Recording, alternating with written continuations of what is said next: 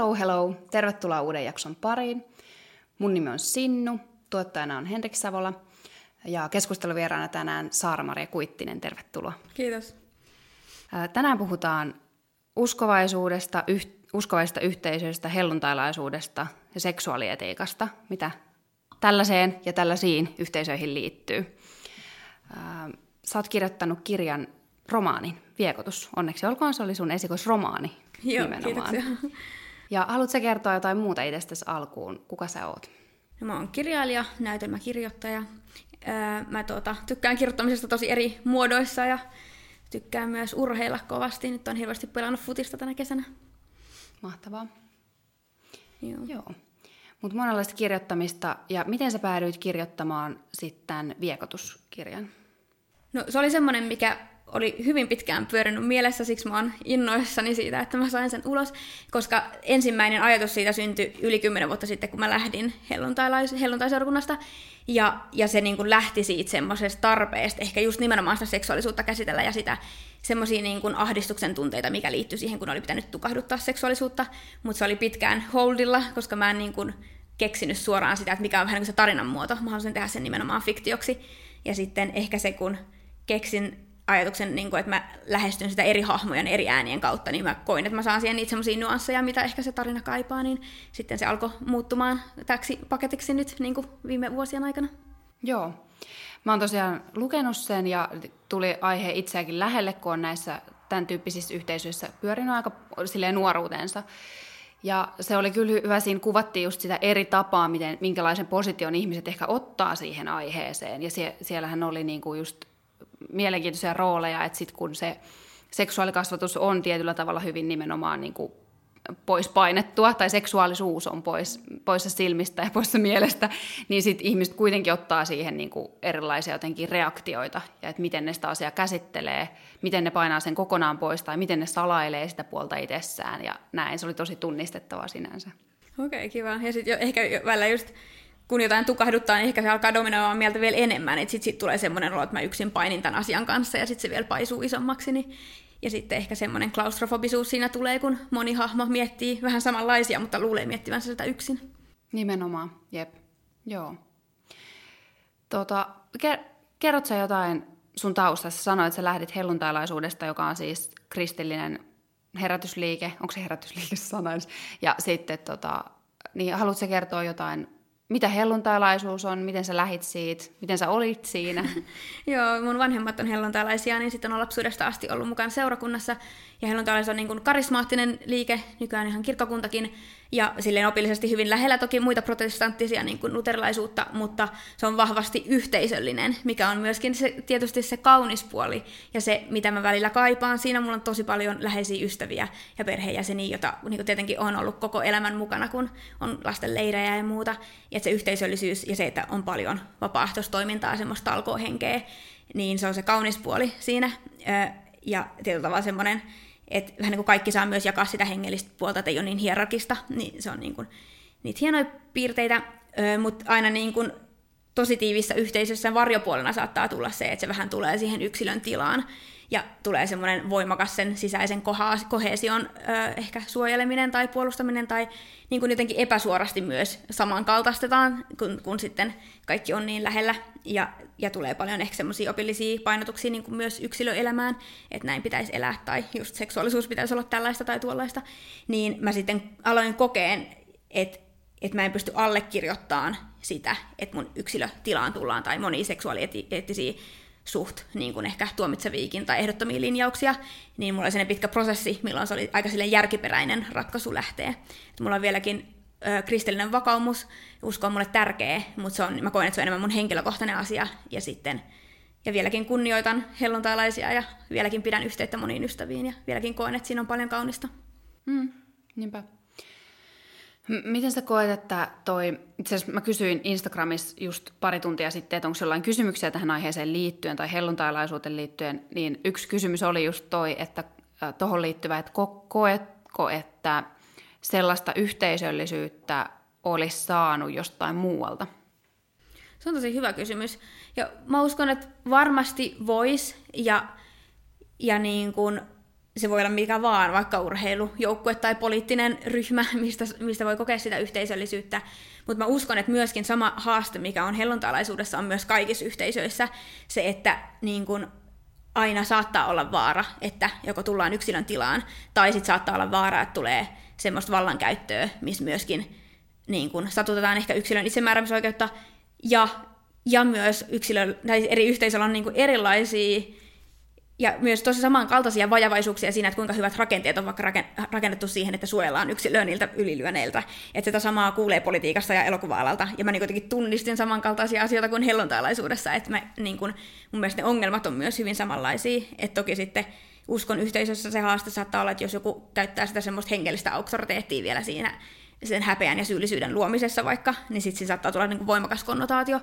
Mutta niinku, kyllä mä koen, että varmasti sitä positiivistakin yhteisöllisyyttä ihan yhtä lailla voi muualtakin kokea. Mutta mä myös oon niinku silleen optimisti, että myös konservatiiviset, tiiviit, hengelliset yhteisöt voisi rakentua niin, että kunnioitetaan yksilön oikeutta olla sellainen kuin hän on ja yksilön vapautta itse määrätä omasta elämästään, seksuaalisuudestaan ja silti pitää se kaunis puoli, mikä vaikka helluntalaisuudessa on. Hmm. Että ei myöskään tarkoita sitä, että pitää välttämättä etsiä sitä yhteisöllisyyttä muualta, että myöskin hengelliset yhteisöt vois muuttua turvallisemmiksi. Niinpä. Avatko tota, että mitä sä tarkoitat sillä, että, että yksilön omaa tilaa loukataan tai suojellaan sitä kohesiota sen kustannuksella, itsemääräämisoikeuden? Öö, mulle oli sellainen niin kuin avaava kirja, silmiä avaava kirja aikoinaan Janne Villaan sellainen hengellinen väkivalta, missä kaksi asiaa jäi mun päähän. päähän oli, ensimmäinen oli se, että ei saa niin kuin, se on väärin, jos ei saa kritisoida auktoriteettiasemasta, ei saa niin kuin ylipäänsä esittää kritiikkiä, mutta myös se niin kuin, oman tilaan tuleminen, ja siinä määritettiin se, että jos yhteisö tai auktoriteettiasemassa oleva vähän niin kuin alkaa määrittää sitä, että että vaikka kenen kanssa mennä naimisiin, tai mitä sun seksi saa olla, tai jotain sun yksilöelämään liittyviä valintoja, niin silloin tulee vähän niin kuin omaan tilaan. Ja ja sitten varsinkin uskon yhteisöissä, missä valitettavasti vähän niin kuin se häpeän tunne on semmoinen, mikä, mikä niin kuin nousee tai nostetaan, tällä, kun, kun seksuaalisuus on kielletty, niin silloin se on vähän niin kuin sillä häpeällä kontrolloivaa niin kuin sen yksilön omien valintojen ohjaamista. Ja toinen ihminen, kuka on auttanut mua hahmottamaan tätä, on sellainen kuin Steven Hassan. Hän on lahkotutkija ja sitten hänellä taas on semmoinen niin BITE-malli, mikä tulee äh, englannin sanoissa behavior, information, thoughts ja emotions. Ja sanoo, että silloin kun on tosi epäterve yhteisö, eli vähän niin kuin lahko tai kultti, missä se yksilön oma kokonaan autonomia tai vapaus valita on kokonaan supistettu, niin silloin nimenomaan kaikilla näillä neljällä sektorilla kontrolloidaan käytöstä tai saatu informaatiota tai ajatuksia tai, tai tunteita.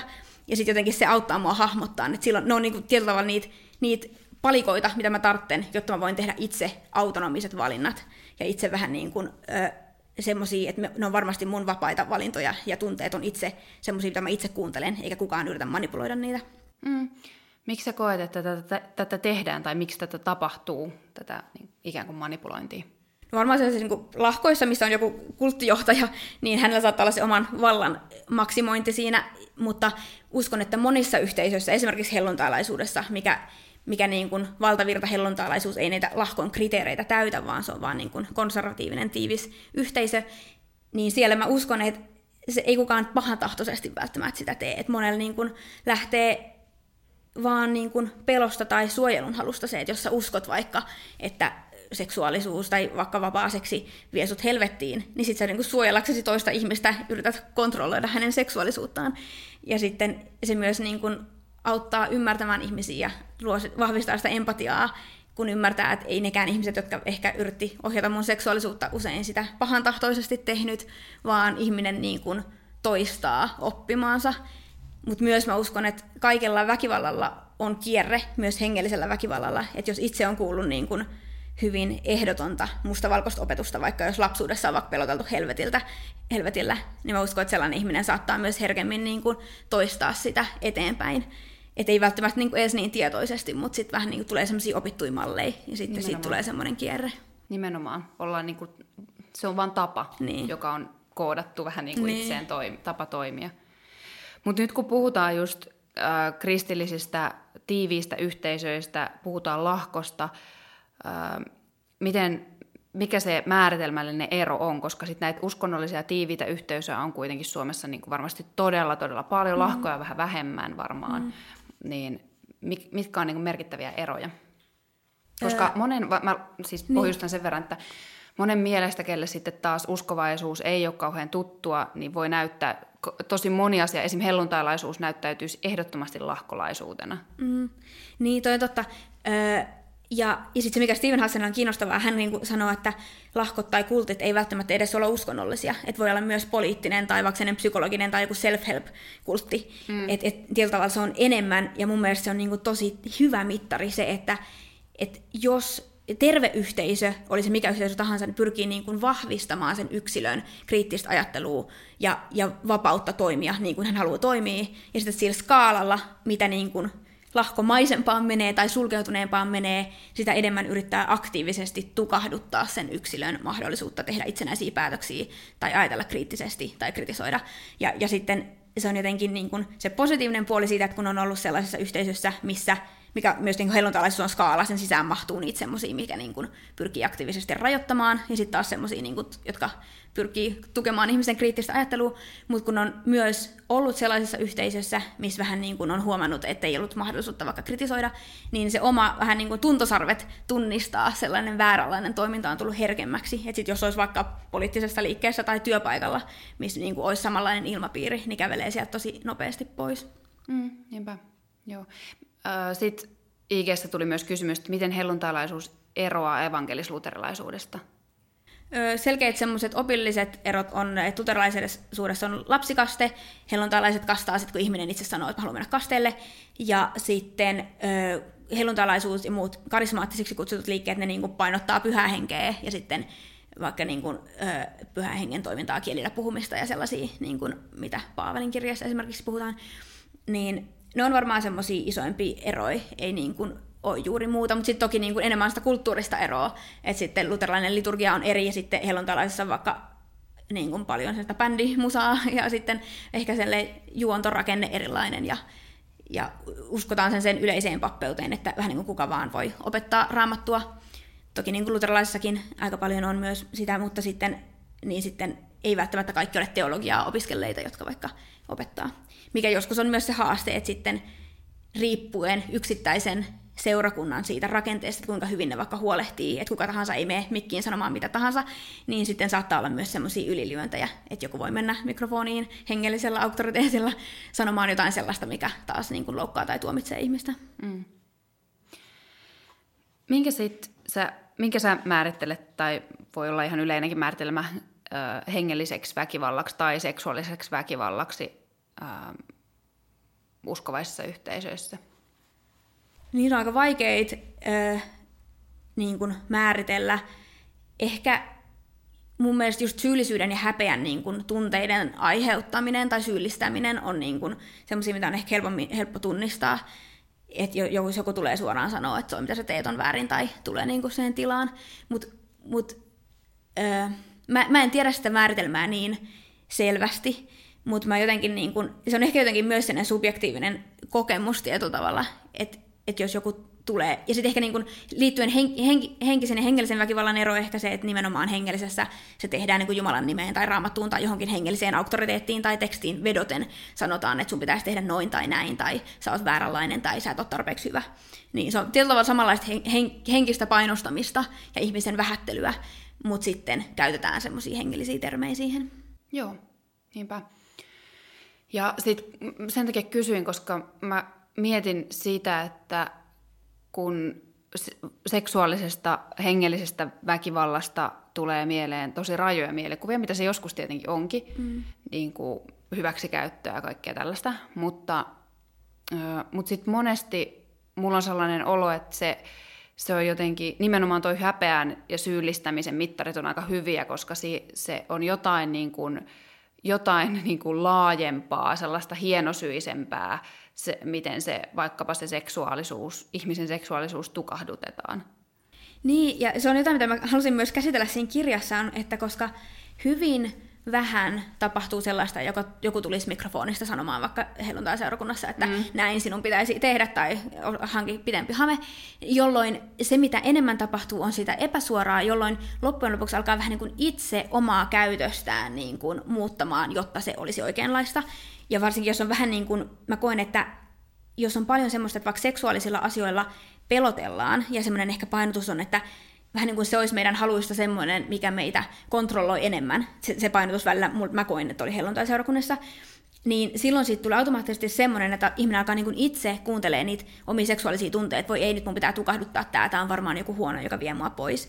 Ja silloinkin se on se, että silloin mä vähän niin kuin itse alan kontrolloimaan omaa seksuaalisuuttaan. Se tulee monen epäsuoran viestin kautta, mutta sitten yhtäkkiä se olinkin minä, joka vähän niin kuin tein sen, mm. että syyllistin itseni, jolloin sitä on hyvin paljon vaikeampi saada kiinni, että mikä tämän aiheutti. Nimenomaan, joo. Ja sen takia varmasti tosi moni ihminen, joka kuuntelee tämänkin jakson ja elää tällaisissa yhteisöissä, niin ö, sanoisi, että tämä ei koske meidän yhteisöä. Mm. Että meillä ei ole mitään näin rajua, koska, tota, koska se on nimenomaan ehkä sellaista, että se, on jotenkin saa, se jotenkin menee sinne yksilön vastuulle jollain tavalla ja, ja ei tapahdu mitään sellaista niin kuin nimenomaan ylilyöntejä ei tapahdu, vaan mm. se on sellaista hienosyistä, mitä jätetään sanomatta, mistä ei vaan niin kuin puhuta, mitä kun ihminen tuo jotain esiin, seksuaalisuudesta, vaikka miten siihen reagoidaan, vai reagoidaanko mitenkään, ja niin kuin sellaisia tosi pieniä asioita. Mm. Ja sitten semmoinen, mikä on niin kuin yhteiskunnassa muutakin ongelmaa, mutta uskon yhteisössä, missä on vahvat gender-roolit, niin kuin sukupuoliroolit, niin saattaa olla voimakkaampi, että saattaa korostaa vaikka miehen seksuaalisuutta enemmän kuin vaikka naisen, jolloin se, mikä siinä tapahtuu myös, on se, niitä epäsuoria semmoisia vihjauksia, että vähän niin kuin naisen vastuulla on enemmän huolehtia, että mies ei saa seksuaalisia ajatuksia ja pystyy keskittymään Jumalaan, tai sitten ylipäänsä se, että tulee semmoinen tyhjä tila naiselle, että seksuaalisuudesta ei puhuttu, niin sitten miten sä löydät niitä sanoja itse määrittää sun omaa seksuaalisuuttaan ja mitä sä haluat, niin myös, myös ne on niitä semmoisia, että se saattaa myös sukupuolittua, ja jolloin se on vähän niin voimakkaampi taakka tietyllä tavalla naiselle mm. niiden sukupuoliroolien vahvistamisten kautta. Niinpä, jep. Joo, Ko, äh, joo. Koet sä, että tuota tapahtuu helluntailaisuudessa paljon, että, että sitä miehen seksuaalisuudesta puhutaan enemmän?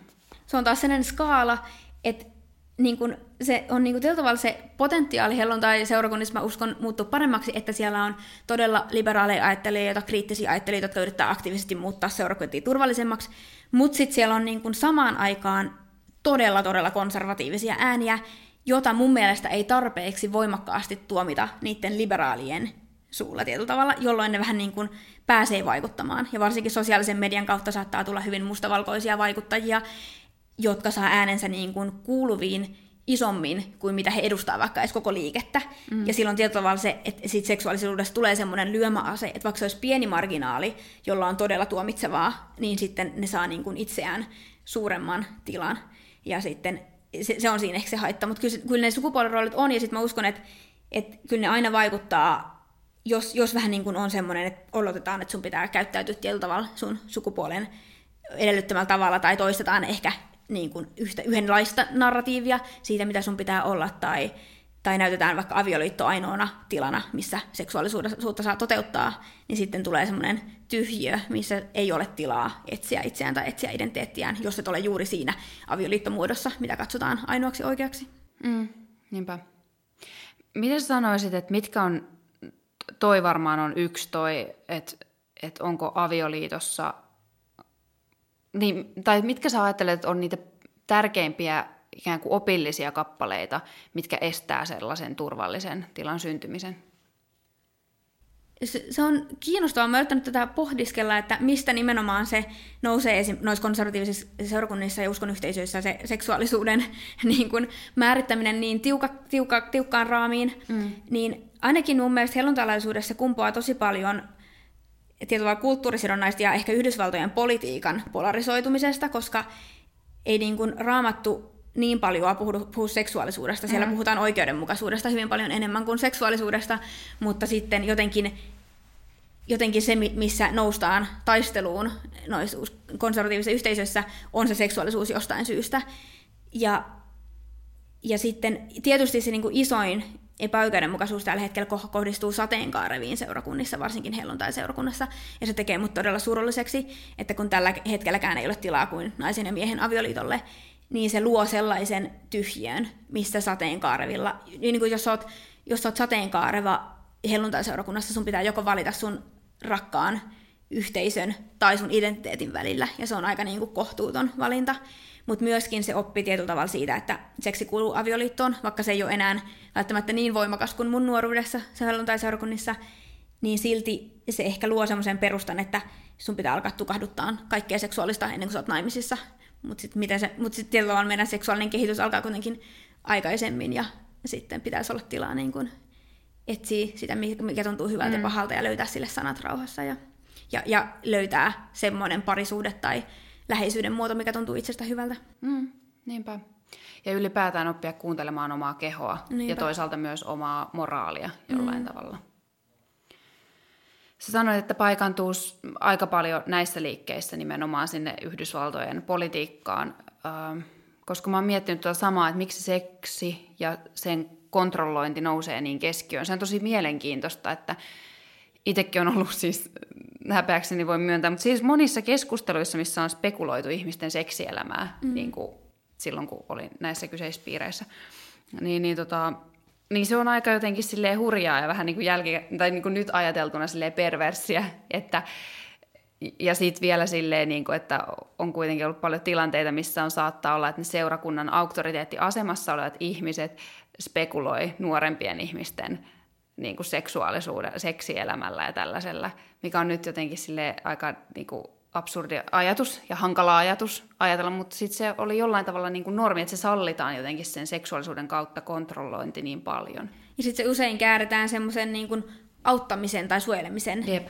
kaapuun, milloin milloin se ei vaikuta vallankäytöltä. Mun mielestä Janne Villa puhui siinä kir- hengellisen väkivallan kirjassa, oli joku holhoavaa vallankäyttöä tai semmoista, että nimenomaan semmoisesta on vaikeampi saada kiinni tai nähdä se semmoiseksi, että tästä tultiin mun tilaan, jos joku on silleen, että hei mä vaan vaan huolissani susta, kun mm. sulla on tämä parisuhde, joka ei ole vielä avioliitto ja mahdollisesti harrastat siinä seksiä, niin niin, tai jonkun esirukousaiheen sanominen, ja sitten se onkin niin kuin tietyllä tavalla juoruamista samaan aikaan, niin se on totta, että öö, ja sitten se niin kuin sumentuu se, että kuinka paljon sä voit tehdä yhteisössä niin, että sä vaan niin huolehdit toisesta ja missä kohtaa sä meet sit toisen tilaan. Niin se helposti sumentuu nostosi tiivissä mm. yhteisössä. Niinpä. Ketkä sun mielestä käyttää sitä valtaa?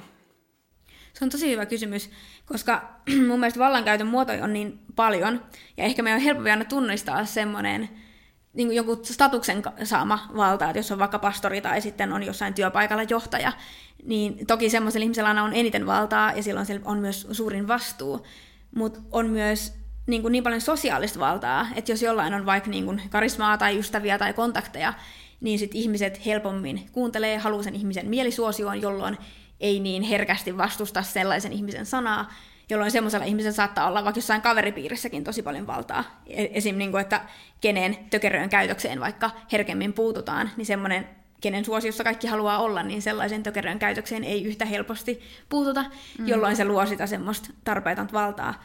Ja sitten varsinkin niin kun helluntai-seurakunnissa, mutta monissa muissakin yhteisöissä on paljon semmoisia pienryhmiä, jolloin niitä pienryhmät usein sit saattaa mennä sen virallisen vallankäytön ulkopuolelle ja sitten ei välttämättä ole senkään vertaan rakenteita. Ja sitten joku keittiötiimin vetäjä tai sitten jossain vapaaehtoistoiminnassa joku vapaaehtoistoiminnan vetäjä, niin sitten jos se alkaa käyttäytyä tökerösti tai tulee toisen ihmisen tilaan, niin mikä mekanismi on sitten sellaiseen valtaan puuttua? Ei välttämättä kauhean hyvä. Mm, niinpä. Jep. Ja siellä se just hajaantuu ehkä aika, se hajaantuu holtittomasti se valta mm. vähän niin kuin. Joo. Ja sitten ja sit se on taas niin kuin mun optimismi-ideaali kaikissa yhteisöissä, että mä uskon, että sitä turvallisempi yhteisö on, mitä paremmin jotenkin ennaltaehkäisevästi jo rakennetaan niin kuin sitä A, että kenenkään valta ei kasva suureksi, mutta myös sellaisia mekanismeja, että miten puututaan sitten, jos jotain on satutettu tai jonkun tilaan on tultu tai joku on kokenut jonkun tilanteen ahdistavaksi, niin sit niin mä uskon, että joskus uskon yhteisöt saattaa vähän kuin olla ylioptimisteja, että meillä on tämä sama usko ja me ollaan kaikki niin kuin täällä hyvän puolella, niin sitten semmoista ei tapahdu, jolloin silloin ei rakenneta niitä rakenteita. Mutta sitten onneksi niin kuin me ollaan yhteiskunnassa herätty monella sektorilla siihen, että niitä rakenteet pitäisi olla. Mm. Et ei tarvitsisi mennä siihen tilanteeseen, että jotain satutetaan, vaan pystyttäisiin puuttuun jo ennen kuin ketään on satutettu. Mm, niinpä. Sä puhuit tota sateenkaarevista ihmisistä, jotka ei ehkä ihan tunnista sitä perus äh, nainen-mies-avioliitto systeemiä.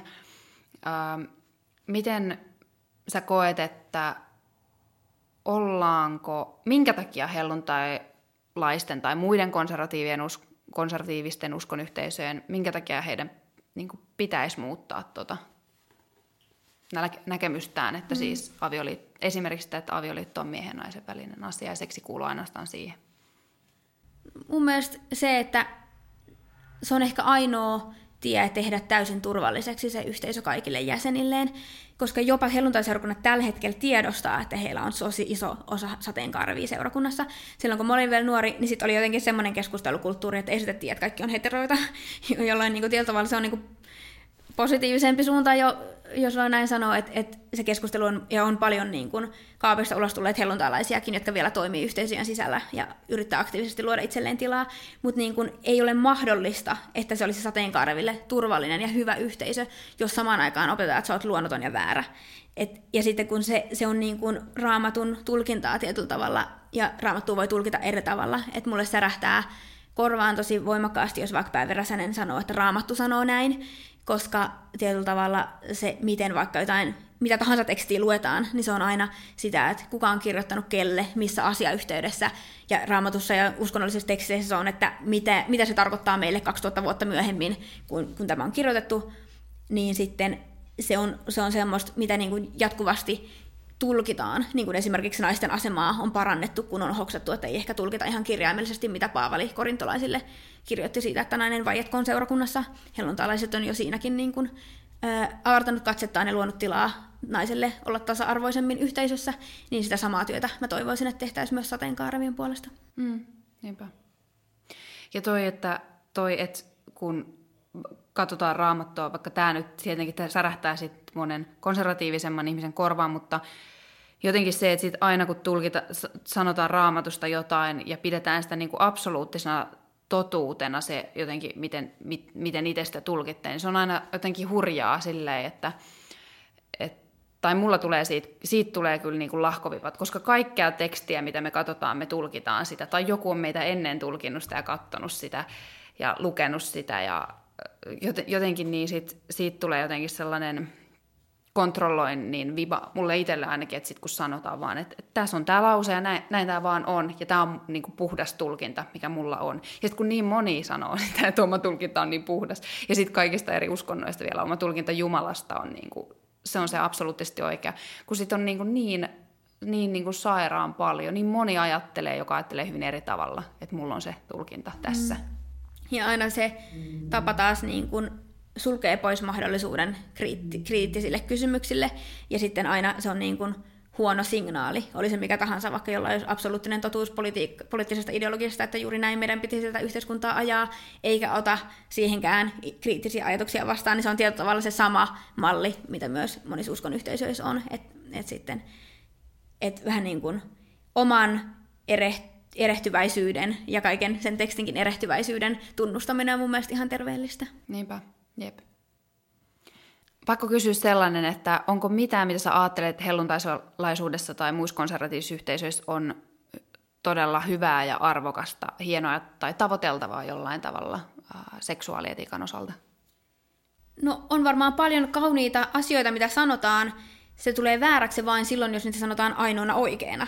Jos sanoo vaikka, että on kaunista, että nainen ja mies voi mennä naimisiin ja elää avioliitossa ja huolehtia lapsistaan, niin sehän on kaunis asia. Moni on heteroavioliitossa ja huolehtii lapsistaan, ja se on hienoa. Ja, ja sitten toki niin kuin sitten siitä, se mikä kaunis, kaunista on, niin on paljon lapsille tekemistä ja huolehditaan lapsista ja lasten turvallisuudesta, niin se on niin kuin, siinä on paljon kaunista, kaunista asiaa, mutta se ei ole sellaista, mitä ei myös olisi yhteisössä, jotka ei ole konservatiivisia hengellisiä yhteisöjä. että nimenomaan ei, ei siellä ole kaikki pahaa, vaan enemmän hankalaa on se, jos tehdään yhdestä mallista ainoa malli. Et se on ehkä vain se. Ja sitten tietyllä tavalla niin kuin monet asiat, mistä vaikka varoitellaan, esimerkiksi se sukupuolitaudit, niin kaikki on samaa mieltä siitä, että sukupuolitaudit on ikäviä.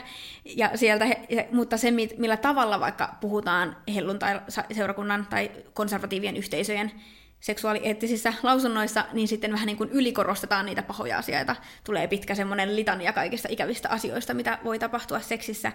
Ne ei välttämättä ole paikkaansa pitämättömiä, ne on asioita, mitä voi tapahtua, niin kuin että on pedofiliaa ja kaikkea ikävää, mutta jos ne paisutetaan vähän niin kuin silleen, että tämä on suurin osa seksistä, tai se alkaa kuulostamaan siltä, niin sitten jää pois se tila siltä positiiviselta, ja tulee semmoinen pelko ja ahdistus, että mun pitää jotenkin varoa tätä seksiä, kun on näin pitkä lista kamalia asioita, mitä voi tapahtua.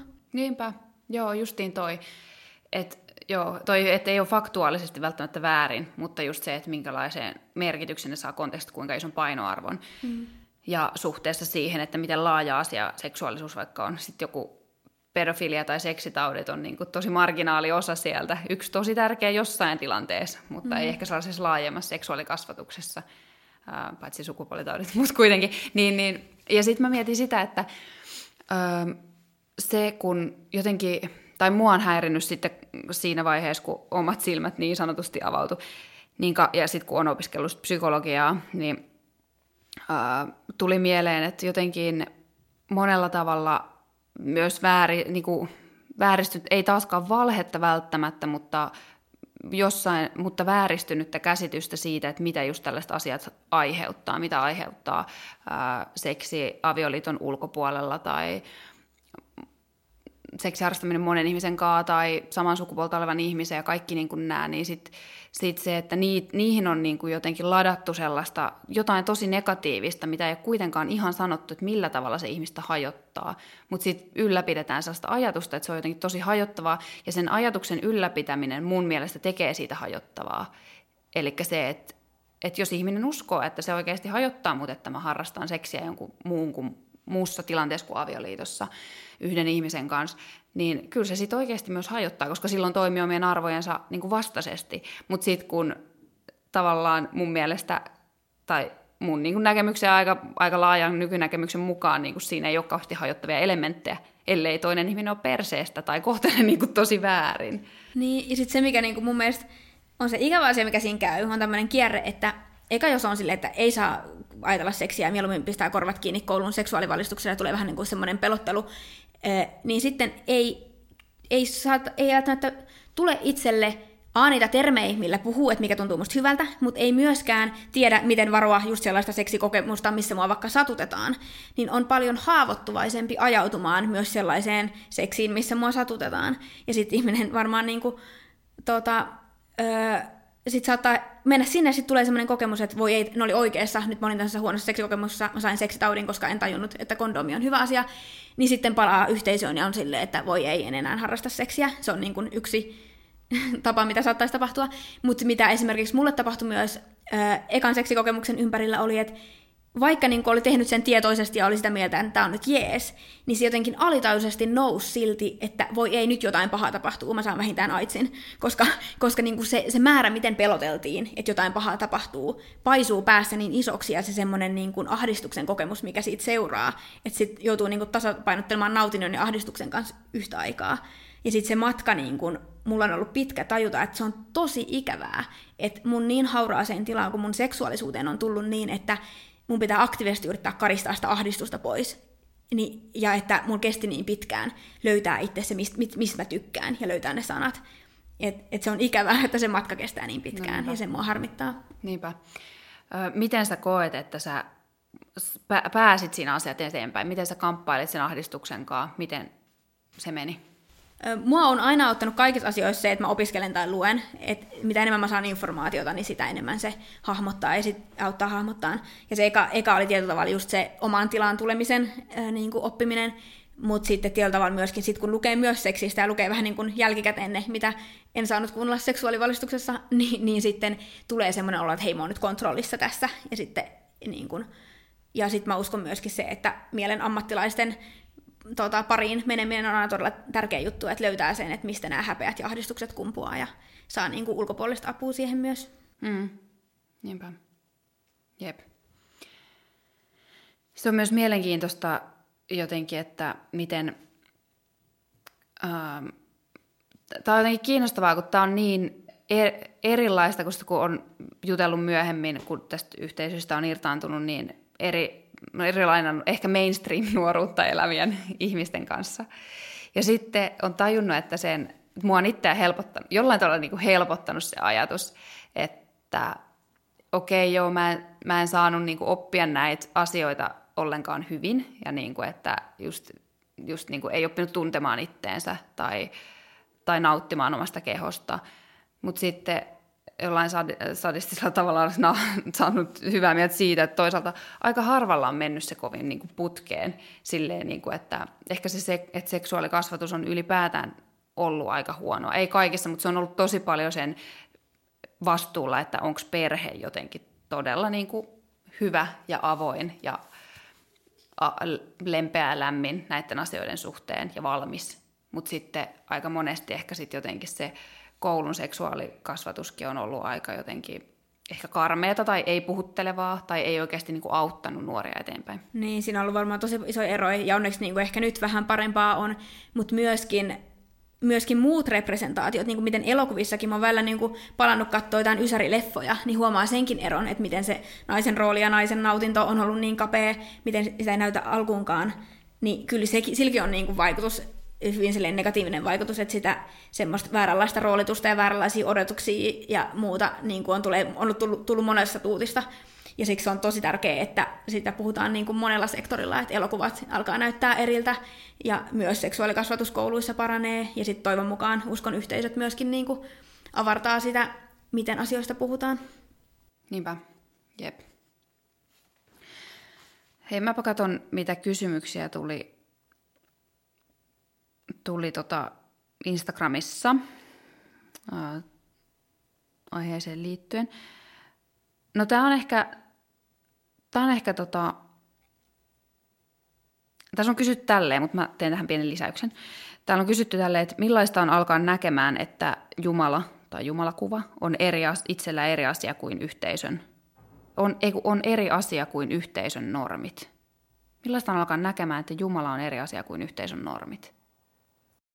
Joo, se on kiinnostava. Ähm, tota, mulla oli myös just sellainen prosessi, että kun just seurakuntaseurakunnassa on tosi paljon vapaaehtoistyötä, niin moni myös niin kuin väsyy siinä, että vaikka ei ole oppia, että sun pitäisi tekemällä pelastua, se ei ole se oppi, mutta koska ihmiset tekee niin paljon, niin siitä tulee vähän niin kuin ryhmään kuulumisen, ei edellytys suoraan, mutta semmoinen, että sä niin kuin teet paljon, koska se on sulle tärkeä yhteisö ja sä teet Jumalalle ja muuta, niin, niin myöskin alkaa näkeä itseäsi sen tekemisen kautta.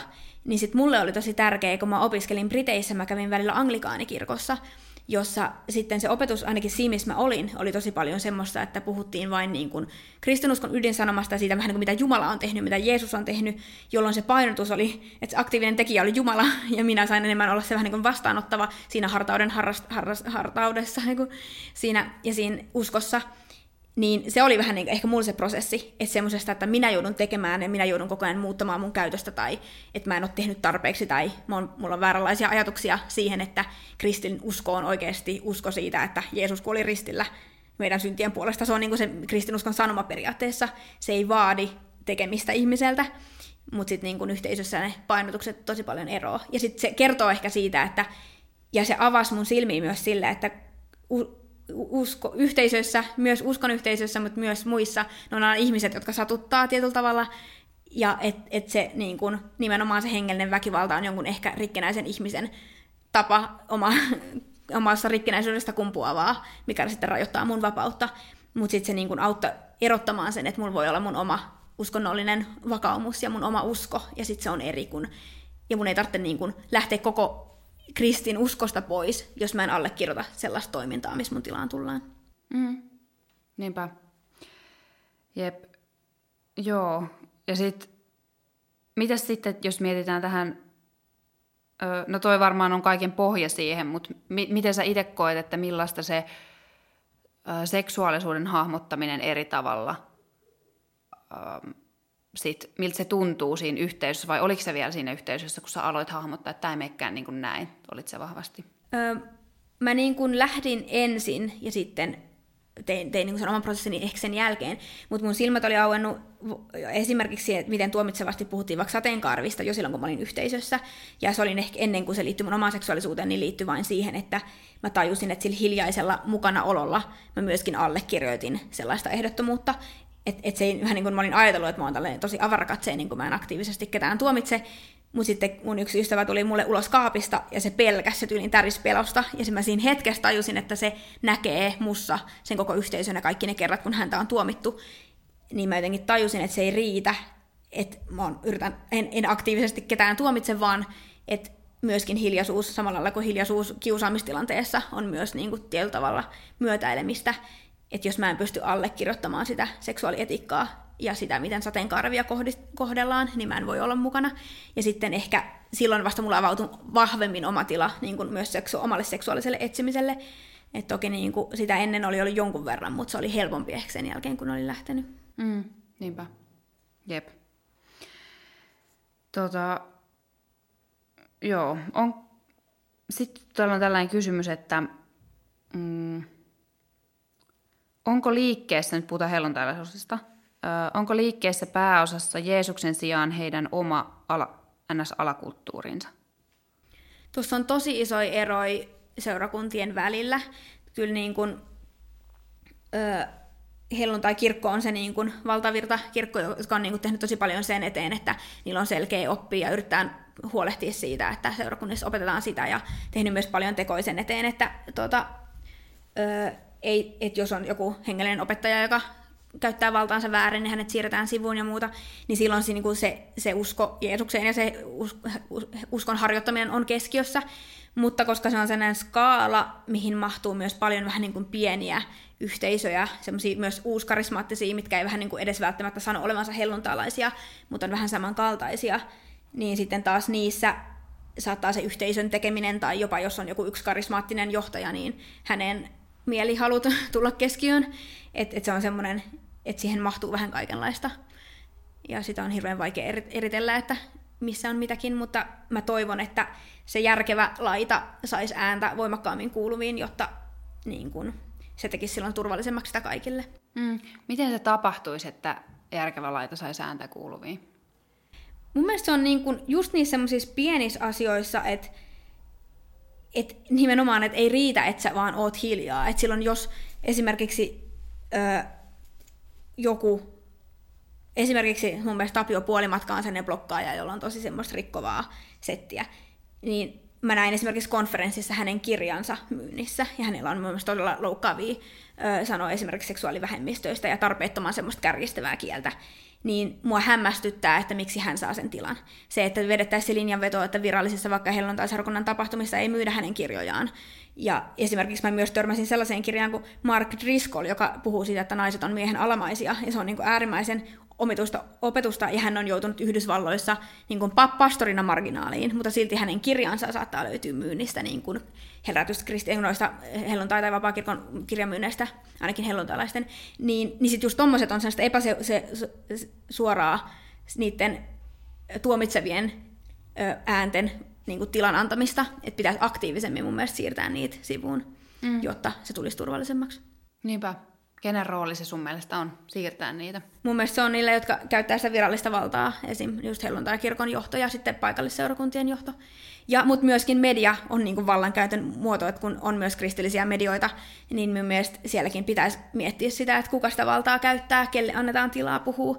Ja tota, niin, se on aina semmoista, ei, se ei ole yksinkertaista, koska nimenomaan sosiaalinen media on vähän niin kuin, ei kenenkään maata, mutta, mutta sitten myöskin sosiaalinen media myös mahdollistaa sen, että sä voit käyttää omaa somekanavaa pastorina vaikka tuomitsemaan sellaisen, joka blokkasi jotain, mikä vaikka satuttaa ihmistä, mm. niin myös silloin se niin kuin, myös teet tilaa turvallisemmaksi mun mielestä sillä tavalla, että aktiivisesti tuomitsee syrjivän käytöksen.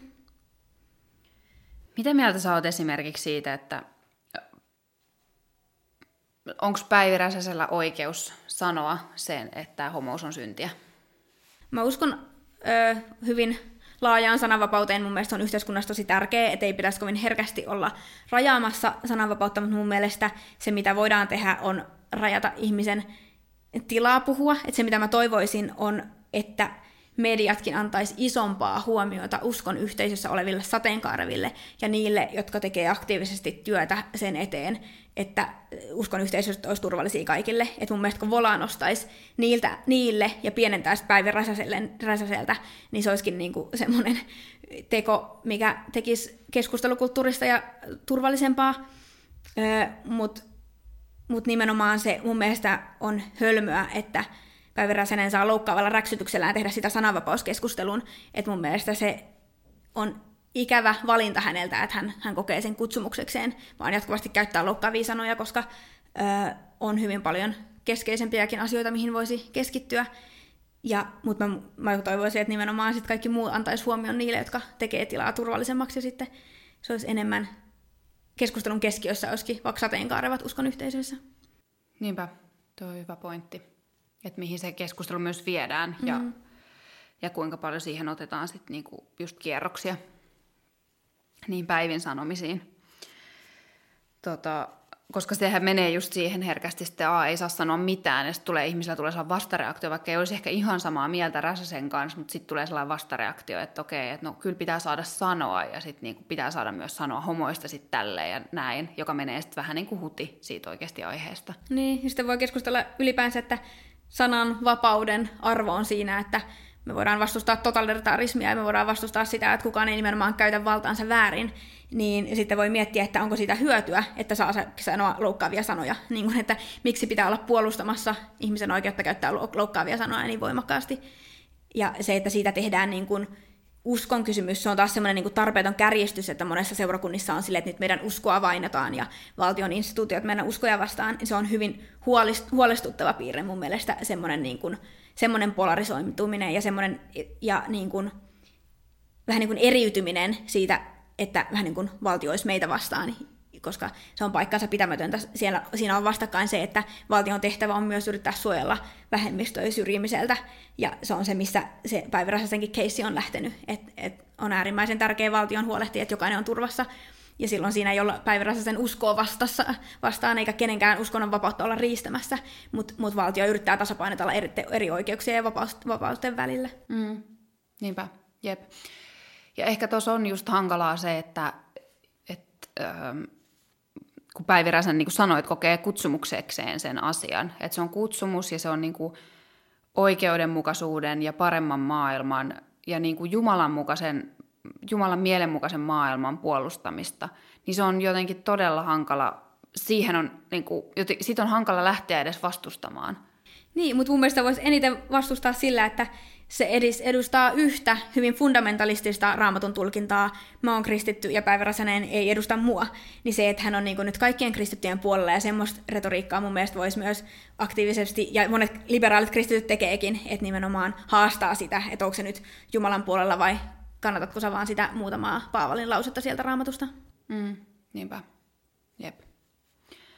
Joo, tuo on hyvä, ihan hyvä pointti, että tuoda nyansseja esiin. Mä en tiedä, miten, miten paljon sitä esimerkiksi helluntailaisuudessa on, että tietenkin luterilaiset seurakunnat ainakin Helsingissä, niin on kuitenkin tota, selkeästi puhuu vaikka näitä lausuntoja vastaan ja ottaa kantaa, mutta miten sä näet laajemmin? Se yksi kirja, mikä on tehnyt mut todella iloiseksi, on Patrick Tiaisen Taivaan ja helvetin väliltä. Joo. Se on tota, niin kuin just nimenomaan karismaattisista liikkeistä, niin kuin helluntai-liikkeistä muista olevien sateenkarvien tarinoita. Ja siellä esimerkiksi Laura Koittola moni nimenomaan myös nostaa ö, sateenkaariteologiaa ja nimenomaan helluntailaisina sitä ö, raamatun tulkintaa niin, mikä, mihin mahtuisi sateenkaarvat. Että kyllä sitä keskustelua on tosi niin kuin, enemmän kuin silloin, kun mä olin seurakunnassa. Ja se tekee mut tosi iloiseksi ja tuo toivoa. Mutta kyllä, niin kuin, kyllä siinä on varmaan vähän pidempi matka kuin luterilaisella kirkolla on ollut, koska ne, jotka uudistaa mitä vaan uskon yhteisöä, mutta varsinkin tosi konservatiivisia, niin ne saa varmaan aika laista shittiä niskaansa, että se, se, niin kuin, se konservatiivinen laita on hyvin ärhäkkä ja sitten joutuu painimaan niin kuin hyvin yksin. Ja sen takia mä just toivoisin, että myös uskon yhteisöjen ulkopuolelle tulisi tuki, niin, tukea niille, jotka yrittää niitä uskon yhteisöjä uudistaa, koska se on varmaan aika yksinäinen työ. Mitkä sä koet, että on siellä, mitä siellä näissä konservatiivisissa käsityksissä homoudesta tai muistakin asioista, mitä siellä syvimmillä jotenkin puolustetaan. Että ei pystytä näkemään sitä, että kuinka väkivaltaista se on tehdä niistä elämän ja kuoleman, taivaan ja helvetin syn, niin kuin syntisiä, syntisyyden kysymyksiä siitä, että kenen kanssa harrastat seksiä tai näin. Mä uskon, että ainakin se kärkkäys, millä sitä keskustelua käydään, kumpuaa hyvin jakautuneesta politiikasta, että se ei ole niin koska raamattuun mahtuu hyvin monta muutakin aihetta, niin se on erikoista mun mielestä, että se, että Paavali roomalaiskirjassa ja korintolaiskirjassa sanoo miesten kanssa makaavista miehistä, niin se nousee niin keskiöön. Se on niin kuin erikoinen painotus, että sitä pitää niin voimakkaasti taistella. Niin mun mielestä se nimenomaan ehkä kumpuu enemmän siitä, että monet kristityt, konservatiivikristityt on ehkä kokenut sen, että oma usko on ollut isommassa osassa yhteiskuntaa, nyt se on pienemmässä osassa, ja sitten on paljon sellaisia johtohahmoja, varsinkin Yhdysvalloissa, mutta myös täällä, jotka niin kuin vielä kärjistää sitä keskustelua entisestään, että meidän pitää nyt valtionkin tasolla olla puolustamassa tätä kristillistä uskoa, mikä on mun mielestä erikoista, koska nimenomaan Suomi takaa sen uskonnonvapauden, jokainen saa elää sen oman vakaumuksensa mukaan, mutta mun mielestä hienoa on valtio, joka antaa tilan myös ihmisille, joilla on eri vakaumus ja eri maailmankatsomus ja eri arvot elää omanlaista elämää, niin se on niin kuin tarpeetonta mun mielestä lähteä ajamaan sitä oman, vapau- niin kuin, semmoista oman vakaumuksen uskoa koko valtion asiaksi. Niin, mut, joo, mutta mun mielestä nimenomaan ehkä se kärkkäys, millä sitä käydään, nousee sieltä. Mutta sitten kyllä niin kuin helluntai-seurakunnissa ja just konservatiivisimmissa on niin kuin kirjaimellisempi raamatun tulkinta kuin ehkä jossain muissa kirkkokunnissa, jolloin sitten nimenomaan se ääni nousee siitä, että kun täällä nyt näin sanotaan, niin meidän on sen mukaan toimittava. Mutta sitten siellä sanotaan myös korintolaiskirjassa, että orjat pysyköön orjina, mutta harva on sitä ajamassa eduskuntaan. Että kyllä se on aina silleen, että, että joku asia vain nyt on noussut. Ja seksuaalisuus ehkä nimenomaan, se on historiassa ollut myös tietyllä tavalla kontrollin keino, vaikka ei kukaan sano aktiivisesti sitä, mutta koska se on niin henkilökohtainen sektori, niin sillä saa ihmisen tietyllä tavalla toimimaan sen yhteisön sääntöjen mukaisesti, kun on se häpeä tunne ja semmoinen, että mun pitää nyt itse mun käytöstä koko ajan muokata. Ja niin, niin sitten seksuaalisuus jostain syystä aina niin kuin, yhte, niin kuin historiassakin nousee semmoiseksi tietyllä tavalla mm. kontrollin välineeksi. Niinpä. Ja sitten varmaan tulee ihmisillä, joilla on konservatiivisempi näkemys siitä, että mitä seksuaalipolitiikkaa meidän tulisi harjoittaa, niin sit siinä on menty heidän näkökulmastaan ikään kuin takapakkia varmaan jo jonkin aikaa, tai varmaan aika pitkän aikaakin, mm. niin just, että tuleeko siitä sellainen olo, että tämä on slippery slope, että tässä mennään vaan niin kuin ihan oikeasti, että nyt, nyt lähtee kontrolli. Joo, ja on kiinnostavaa, että just toi argumentti aina niin kuin nousee, että, ja varsinkin Yhdysvalloissa, kun sitä seurasi, niin oli just se, että jos ja just se on niin, kuin, niin argumentointivirhe, että just, jos samaa sukupuolta olevat saa mennä naimisiin, kohta saa mennä naimisiin tuolin kanssa, niin siinä ei ole mitään loogista yhteyttä niin kuin siihen, että asia muuttuisi pahemmaksi, mutta silti nimenomaan otetaan se pahin kauhukuva, että mihin tämä nyt voisi mennä. Mutta se on myös äärimmäisen loukkaavaa nimenomaan, jos ajattelee vaikka sitä saman mm. niin kuin, ä, avioliittokäsityksen että uudistettiin niin, että se on tasa-arvoista, niin sitten yhtäkkiä niin kuin kauhistellaan ja vähän niin kuin alennetaan myöskin ihmiset jonkun esineen levelille, että, että se on tosi ikävää, että myös semmoista retoriikkaa nousee. Mm, niinpä, joo, ihan niin kuin järkyttävää. Ja sitten just toi, että sille ei ole, siinä ei ole mitään yhteyttä.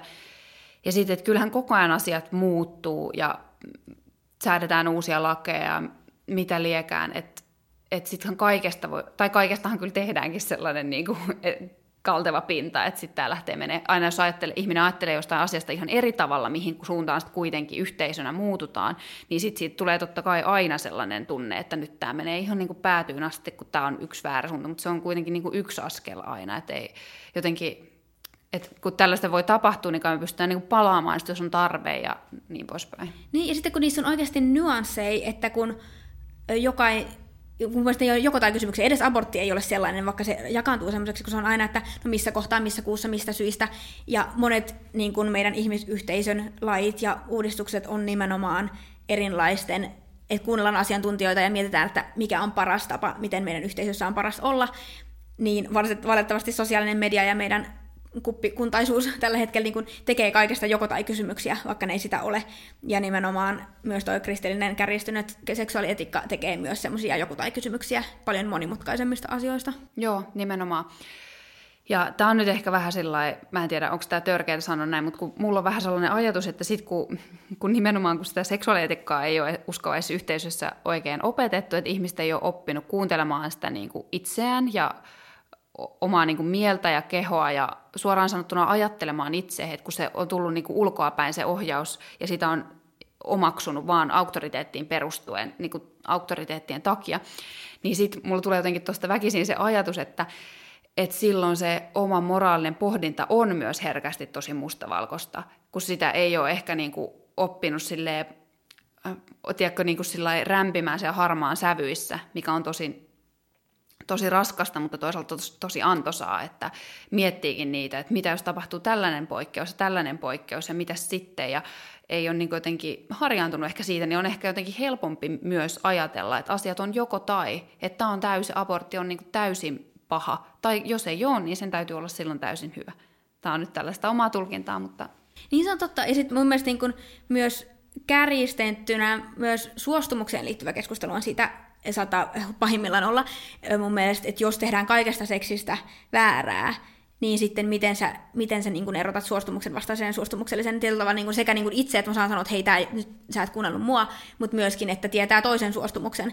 Niin että, että se on myös semmoista, että siihenkin liittyy nonverbaalista viestintää ja se, semmoista, että osaa sanoa ja osaa kuunnella ja muuta, mutta sitten taas jos tehdään kaikesta seksuaalisuudesta väärää, niin sitten välttämättä miten nuori oppii vaikka niinkin tärkeän asian kuin suostumuksen, mm. on mun mielestä semmoinen aika tärkeä kysymys. Niinpä, jep.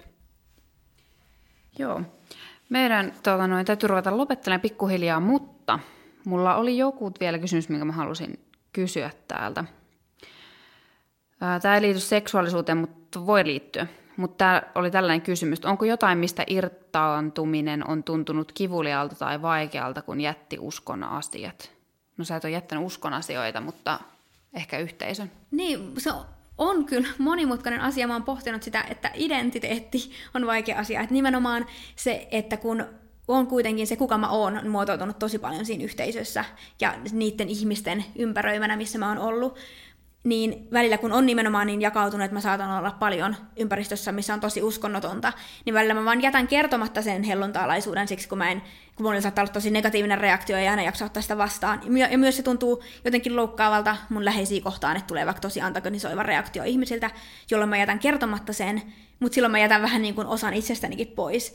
Niin se on niin kuin kiinnostava asia. Ja sitten ö, välillä kun nimenomaan käy vaikka tervehti ystäviä, tai niin kuin, niin, jotka on taas helluntalaisia, niin mä niin kuin näen vähän niin kuin rinnakkaistodellisuuden, mikä on niin lähellä, ja mihin on paljon niin kuin semmoista, mikä on itselle tärkeä, mutta ei kuitenkaan tietää, että ei voi palata, varsinkaan tämän ar- nykyisen arvomaailman kanssa, öö, niin, niin sitten se on vaikea. Siinä on sellainen tietynlainen haikeus, että et varsinkin meidän jakautuneessa maailmassa joudut joko olemaan vähän niin kuin yhtä asiaa täysin, vaikuttaa välillä siltä, ja sitten pitää niin kuin aina leikkaa yksi osa pois, vaikka me ollaan niin kuin aika monimutkaisia ihmisiä, ja mä uskon, että monilla meillä niin kuin identiteetti muodostuu tosi monesta osasta, mutta välillä niiden yhteensovittaminen on vaikeaa. Niinpä. Hyvä vastaus, kiitos. Hei, kiitos paljon Kiitos. keskusteluvierailusta. Tämä on ollut todella mielenkiintoista ja varmaan olisi voinut jatkaa vielä pidempäänkin, mutta tota, Joo, tämä oli tosiaan tuossa, mistä hei sun, sun kirja voi tietenkin lukea, mutta sit sua voi seurata Instagramissa. Joo, Saaramari Official ja kirjaa voi ostaa saaramariakuittinen.com, mutta kirjakauppoihin saa myöskin tilattua. Kiva. Kiitos ja hei kiitos kaikille katselijoille ja kuuntelijoille. Öö, mä oon Sinnu, Henrik tuottaa ja laittakaa kommenttia, mitä ajatuksia tämä herätti, että onko näiden keskusteluiden perusteella helluntalaisuus lahko vai ei tee mielestä. No te ette sitä päätä, joku tutkija sen päättää, mutta tota noin, äh, kuullaan, nähdään taas seuraavien mielenkiintoisten aiheiden äärellä. Moido! Moi.